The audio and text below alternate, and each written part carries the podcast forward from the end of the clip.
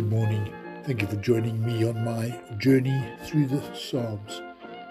We're still on chapter 119, and this is the 10th session. Light from the law of the Lord.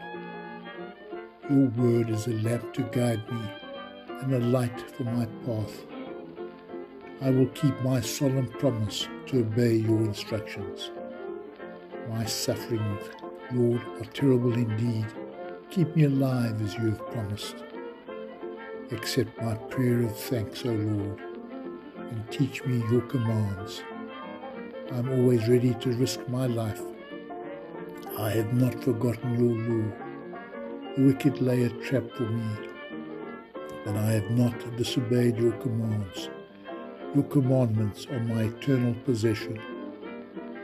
They are the joy of my heart. I've decided to obey your laws until the day I die.